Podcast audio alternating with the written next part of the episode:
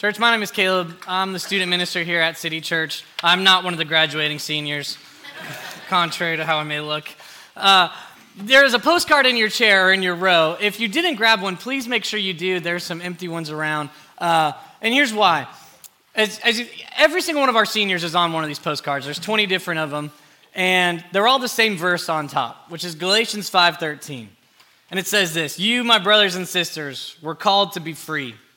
But do not use your freedom to indulge the flesh, rather serve one another humbly in love. You might think, Caleb, man, that was a interesting choice of verses there. You know, that's a not a very typical like graduation Jeremiah 29, 11, Joshua 1, 9 kind of verse. Um, but this last month, this verse has been really on my heart to pray over this graduating senior class. And this is the verse I'm going to preach on today.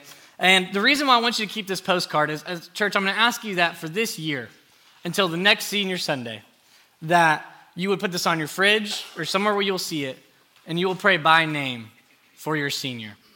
Uh, whatever their postgraduate plans are, they are making a major. You made that change, and um, the statistics right now on, students who've been in church and then go off into the world are very grim, to say the least. And they need us, church. We're, we're called to be there for them. And so I would just ask that you would please pray for them. And so that's what this postcard is for. Um, let's reread Galatians 5:13. You, my brothers and sisters, were called to be free, but do not use your freedom to indulge the flesh. Rather, serve one another humbly in love. Let's talk a little bit of context here. So the church in Galatia is having a lot of issues, and the the, the pro- it's the same issues that you and I have. Is they're starting to believe false gospels. And, and, Paul, Paul puts it this way in Galatians 1 6 and 7. He says, I'm astonished that you are so quickly deserting the one who called you by the grace of Christ and are following a different gospel. Not that there really is another gospel, but there are some who are disturbing you and wanting to distort the gospel of Christ. You see, there was, there was really these two major distortions that were happening in Galatia. On one hand, you had the gospel of legalism, that said, Your righteousness and your holiness is accomplished through your obedience. And we know that this is not true because our good deeds could never save us. There's not enough good deeds we could do to satisfy the wrath of God. That was satisfied by Christ alone on the cross. And on the other hand, we have the gospel of lawlessness. This is where I think maybe a lot more of our graduates are going to struggle, as you might remember in your college days. But the gospel of lawlessness says it doesn't matter how much I sin because Christ has already paid the price. I'm not killing Jesus again by continuing to sin. He's already died. Like the price has been paid. So, so why does it matter if I keep sinning? Like, what's the big deal? It's not a big deal. And this is a false gospel. Dietrich Bonhoeffer, who is just a legend, awesome dead dude, but uh, yeah, he's real dead. He's dead, dead. Uh, Man, I want to start talking about him, but I'm not going to. Okay. Uh, I really like that guy. He's really awesome. But he, he calls this cheap grace. That, that when we view the gospel as just a license to sin and do whatever we want, we're making grace cheap. And if we know that grace was paid on the cross by Jesus, then if anything, we know that the last thing grace was was cheap. Grace is anything but cheap. Church, I think if we're honest with ourselves, somewhere on this scale, you and I fall. We're not all perfect in the middle, focused on the gospel. We all have distortions of the gospel that we tend to believe. And so I just want to ask you a self reflective question to think about is where are you on this? Maybe it's the first time here and you don't even know what the gospel is. And it's about Jesus' love for you and about what he's done for you. And I'd love to talk to you more about it. I'm going to talk about it for the next 20 minutes. So. But we're all somewhere on this scale. And Paul gives us two commands for us focusing on the gospel and not falling into false gospels. There's, there's two things he tells us here. You are called to be free. Do not use your freedom to indulge in the flesh. Here's my first point one of two flourish in biblical freedom. That what this verse is calling us to do is to flourish in biblical freedom. I have the word biblical in there because how culture defines freedom and how Scripture defines freedom are almost the exact opposites. They're, they're very different. Culture says freedom means pursuing happiness, satisfy your desires, whatever those are. Scripture says freedom means pursuing joy. And joy is found in Christ, and it's not temporary, it's eternal. Culture says freedom is sustained by the lack of guilt and shame. Don't have guilt, don't have shame over what you do. You do you. Scripture says freedom is sustained through conviction.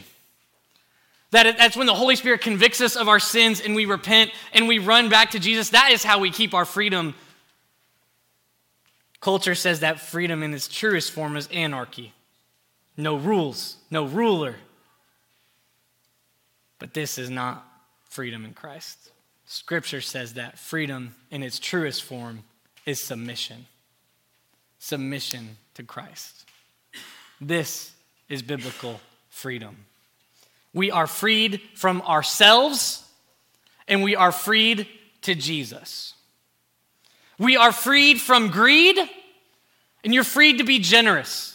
We are freed from lying and freed to speak the truth. We are freed from envy and we are freed to contentment. We are freed from isolation and we are freed to community. We are freed from anxiety and freed to eternal promises. We are free from despair and freed to hope. We are freed from lust and freed to love. We are freed from anger and freed to forgiveness. We are freed from sadness and freed to joy. And above all, we are freed from death and freed to life. That is biblical freedom. This is the sort of freedom we are called to walk in. You guys are already off to a great start. I'm going to ask for some interaction here, okay? Okay? You guys are doing awesome. I want to illustrate this with the story of Jonah and the big fish or whale, whatever. Um, so, first, simple question is yes or no? That's all I got to say, right? Everybody, are we familiar with the story of Jonah and the big whale? All right, awesome. Okay, okay. All right. Was Jonah the most free when he was running away from God because he didn't want to go to Nineveh? Was Jonah the most free when he was on that boat trapped in the storm that God created? Okay, you guys are getting a little weaker there. Still got a couple. Keep with me. Keep with me. Was Jonah the most free when he was thrown overboard and drowning in the ocean? Was Jonah the most free when he was swallowed by the big fish? Or was Jonah the most free when in the belly of that whale he prayed and was made right with God and then went and did as God told him? Yes. yes. We are the most free when we are obedient. The culture's idea of freedom isn't freedom, it's slavery.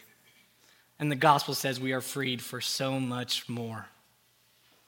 And so, church, my, my, my prayer is that one, that you will have that freedom. But two, then that we would pray for these seniors that they too will have this freedom. Here's the second point. The rest of Galatians 5:13 says, "Serve one another humbly in love.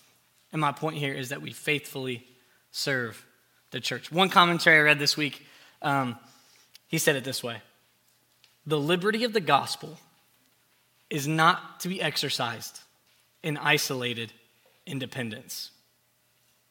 The liberty of the gospel is not to be exercised in isolated independence in our American individualism, right? If America has probably our chiefest, our chief value in our culture today is individualism, right? Um, think about like right back in like the 70s and the 80s. Uh, I wasn't born yet, but um, I'm, I'm, from what I've read in the books, uh, right? Everyone listened to the same music. We all were listening to the same radio stations. And today it's all about having your own curated playlist on Spotify and you're listening to unique music that nobody knows. And Netflix will even tell you what shows are great for you to watch. And your ads are catered specifically to you and your search history. Our world has completely, we're, we're, we don't have a corporate identity at all. We're very individual. But the Bible is not. And the Bible does not submit to Western individualism. We are called to have a corporate identity in the church that we are one body.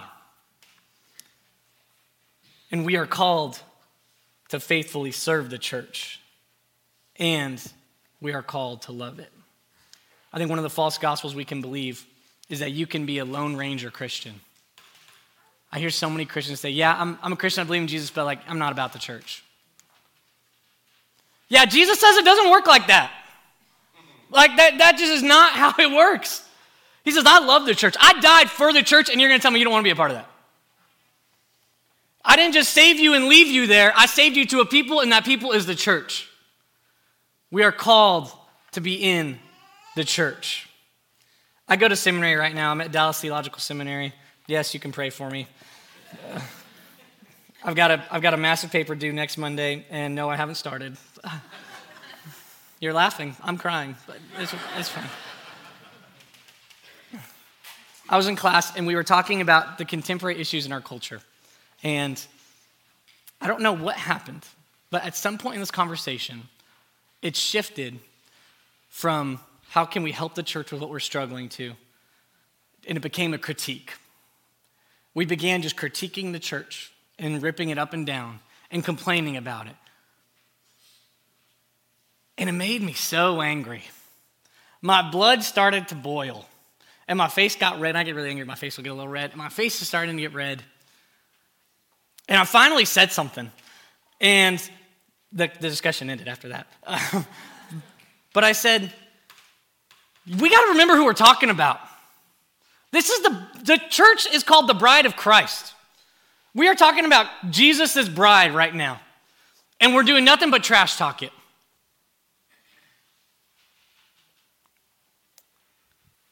I don't know exactly what Jesus would do, but if someone was talking about my bride the way that they were talking about the church, they'd be talking with a few less teeth, probably. we are called not to come to church with a spirit of criticism, but a spirit to serve. And I say this because, church, I don't think it's just in seminary that we critique the church. I think sometimes we come in with the spirit to critique. Faithfully serving the church means that we see the church for who she is and we love the church. You guys, church is messy. And this might be strong, uh, but the church is going to hurt you. It's, it's probably not an if, it's a when. Because it's made of broken people. Your pastors aren't perfect, your staff's not perfect. The person on your left and your right, they're not perfect either. And you're going to be hurt. But that's not a good excuse to not be involved in the church. Now, I'll, I'll say, right, there, there, there are different natures of hurts. And you might have to go find a different church because of some hurts. And that's completely fine, but you are still called to be a part of the capital C church. You, you are called to be still a part of a church body. Something I was thinking about was that no church will ever hurt you the way that the church has hurt Christ. Christ died for the church. And he's done nothing but love the church in faithfulness and in unconditional love. Something I was thinking about about this idea of how Christ has just radically served us and how we in response are called to serve each other. The church serves you every week. When you come here, the church serves you every week. I'm not talking about the pastors that are paid. I'm not talking about Ryan. I'm not talking about Jess over in kids. I'm not talking about Shelly over in littles. I'm talking about the guys who work a 9 to 5 and then come here at 7:15 on Sunday morning to help you park. I'm talking about the mom who's got 3 or 4 kids at home and still comes and serves in littles. I'm talking about the students who don't even have families that come to church and they'll serve over in kids. The church serves you every week. The unsung heroes of the AV booth, the only way we're even able to have this service. The church serves us every week. Are you serving the church? If you're a believer, you're called to. You are called to serve. Why does God call us to serve? Because it's where you experience true church community. The scripture said, in humility and in love. You know, I think a lot of people, we get this, oh my goodness, we're running out of time. Okay. Uh, I got time. No, no, we we good. Okay. Uh, the I think the church today we we can believe this lie that what it means to be a part of the church is that your butt sits in that chair for an hour and then you go home and you do it again next week. And that's it. That ain't church. That's maybe, maybe 10% of what it means to be a part of a church is coming and gathering together and worshiping and singing. Now, I'm not saying 10% because it's not important. It's important. But it is not the, the, what it means to be in the church. We know this because we're going through Acts right now. The believers, they, it was so much more than just a service they got together for. It was they did life together. It was that they served one another. It was that it said they had all things in common. If someone was in need, they helped them out. Romans says that they, they weep with those who weep and they rejoice with those who rejoice. That when it's time to celebrate, we celebrate together. That we would live life truly knowing each other and loving each other. That's what it means to be in a church. That's what it looks like to serve in the church. And the thing is, these relationships, they don't happen by osmosis. You, you ain't just sitting here and all of a sudden you're a lot closer to the person on your right. That doesn't happen anywhere in the world. It takes effort. You've got to plug in, you've got to try. And you got to put yourself out there, and yeah, it's going to be awkward, it's going to be weird, but tough. That's how it is. This is what we're called to do. We are called to faithfully serve the church.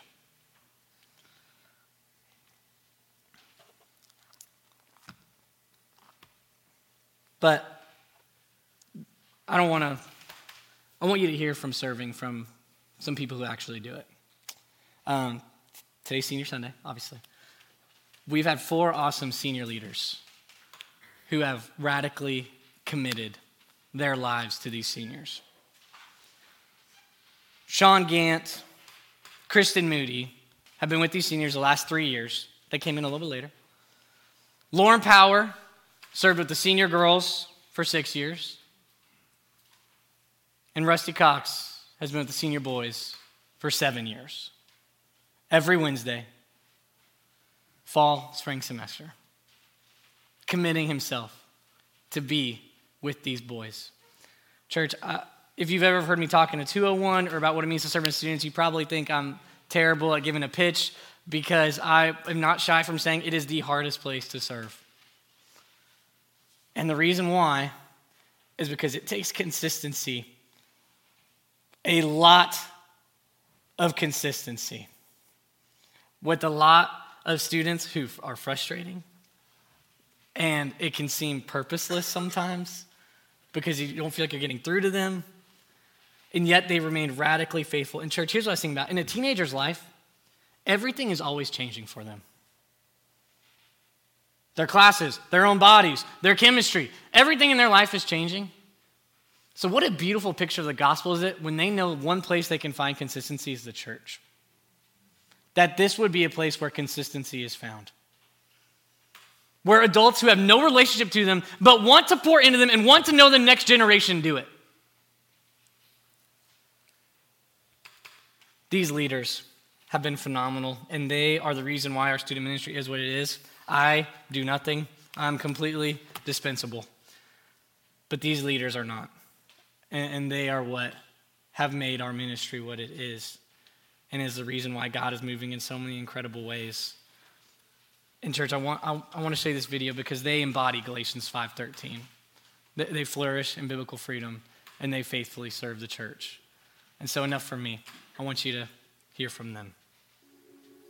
Starting with them three years ago, I was super nervous as well that I wouldn't be able to have as much of a mentor impact with them, being so much closer to their age. They kind of accepted me right into whatever role they needed me at to just watch them be able to relax and kind of let down their guard so quickly with me um, really made such a big impact on my relationships with them as well. I think one of my favorite things is we, we did do a fantasy football competition. We agreed that the loser of the fantasy football league would have to spend 24 hours in a Waffle House. And uh, lo and behold, I was the loser of that year, that this year. I wasn't about to spend 24 hours in a Waffle House. I, I agreed that, uh, look, if you allow me to, to pass on the Waffle House, I will cook every single one of you a steak dinner. And so y'all came over to my house. We cooked, ate steak, baked potato. It was an awesome day. That was so much better than the Waffle House.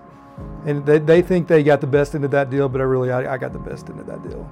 You know, we come in and we actually open the Bible, we read it, and then we have the lesson, and then we go into our small groups and they open up and they share personal stories.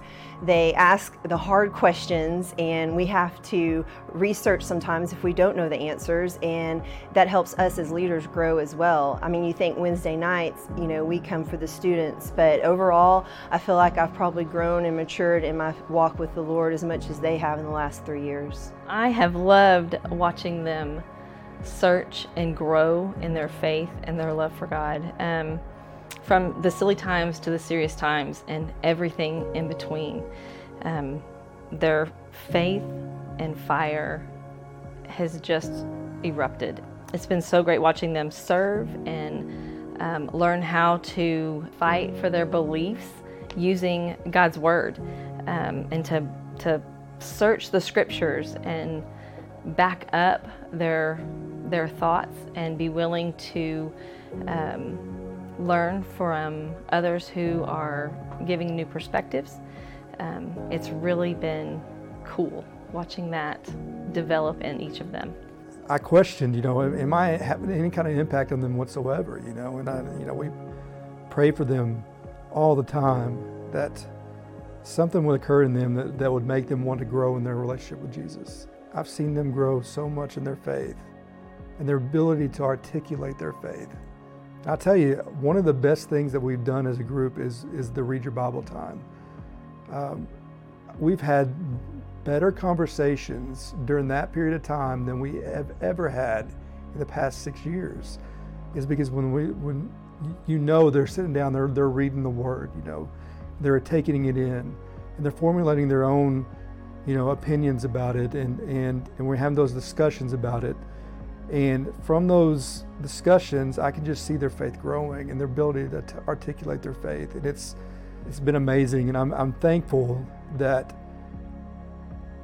that I didn't get discouraged back when there were a bunch of turds in seventh grade and eighth grade, that I was able to stick it out. You know, by God's grace, I was able to stick it out and able to witness the kind of work that He's had in their lives after the first year, I wasn't sure that I was going to make it back as a small group leader. I kept finding reasons to say that I can't between work and family obligations, but every time I would say I can't, I just felt like God was telling me I can and that I will. You know, it's just a testament to God, and when He wants you to be somewhere and to do something, that He will push you. And I don't care how many steps you try to take backwards, He's going to push you forward, and you're going to do what is in His will. Seriously, what's kept me coming back is the relationships that I have built with these girls um, and then also with all the youth leaders. That's something that that I will hold near and dear for the rest of my life. Um, something that I'm afraid of losing when they graduate, but I am going to hold it near and dear forever. Um, was it always easy? Nope. um, but was it meaningful and life changing? You bet it was, 100%. I loved them. You know, I mean, I mean, you, you, you develop a relationship with a bunch of guys, and you, you see them grow up from from being 12 years old to now, you know, 18 years old, and it's you develop this love for them. You know, you want to see them succeed. You want to see them grow in their faith. I mean, a lot of them, you just you just you want to see them come to faith. Yes, it's, it's it was a lot of work and you spend a lot of time and you, you question yourselves why why am I doing what I'm doing? Because you know sometimes you you know you, you spend the majority of the time in your discussion groups talking about stuff that doesn't even matter you know you can't get their attention for whatever reason. But then there's times when you really get to the heart of the matter and you know you really have these deep discussions with them and you, you really you really get this this glimpse that okay they are they are receiving you know uh, they are the Lord is ministering to them, the Lord is speaking to them, and I can see that. And to be able to be a part of that, that's what kept me coming back year after year. What's motivated me to continue to show up is just my desire to have them experience good Christian mentorship in their lives. I know that's something that when I was in high school and growing up would have been absolutely beneficial to my life. I just knew that I wanted to be a consistent presence in their life that would remind them almost the Lord's grace and love for them that no matter where they were at, I was always going to be there and I was always going to fight for them the same way that the Lord would too. There's a big world out there full of adventure and you know, just for them to explore. And although Melissa, Texas is a wonderful place, it's a speck of sand on the beach, is what I always say, because it's just their starting point. They have so much further to go in their journey, and they're going to have successes, they're going to have failures, they're going to have joy, and they're going to feel pain. And through all those ups and downs, I think mostly what I want them to keep in mind and remember is to keep their eyes on God and seek the answers in His Word. My hope is that they they continue to make their relationship with Christ a priority in their lives and that, that they find a church home that they can get plugged into because it's not easy out there, you know, especially, you know, without being under the wing of your parents. It's not easy. And my hope is that they they flourish but they know that there's people still here that love them and that they could always come back to me and ask me for anything and I would help them out no matter what. My greatest hope for this senior class um, can be found right in God's Word in Proverbs 3 5 through 6. I pray that each one of you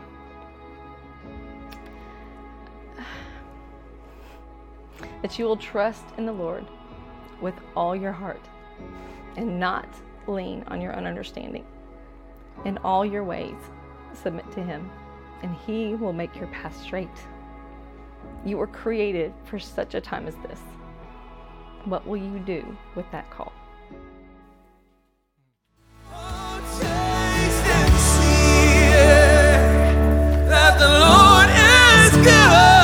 Thanks for joining us for the preaching of God's Word at City Church Melissa. We meet Sunday mornings at 8, 9:30, and 11 a.m., and we look forward to meeting you there soon. City Church Melissa, for the glory of God, the good of the city, and the hope of the world. Oh, you say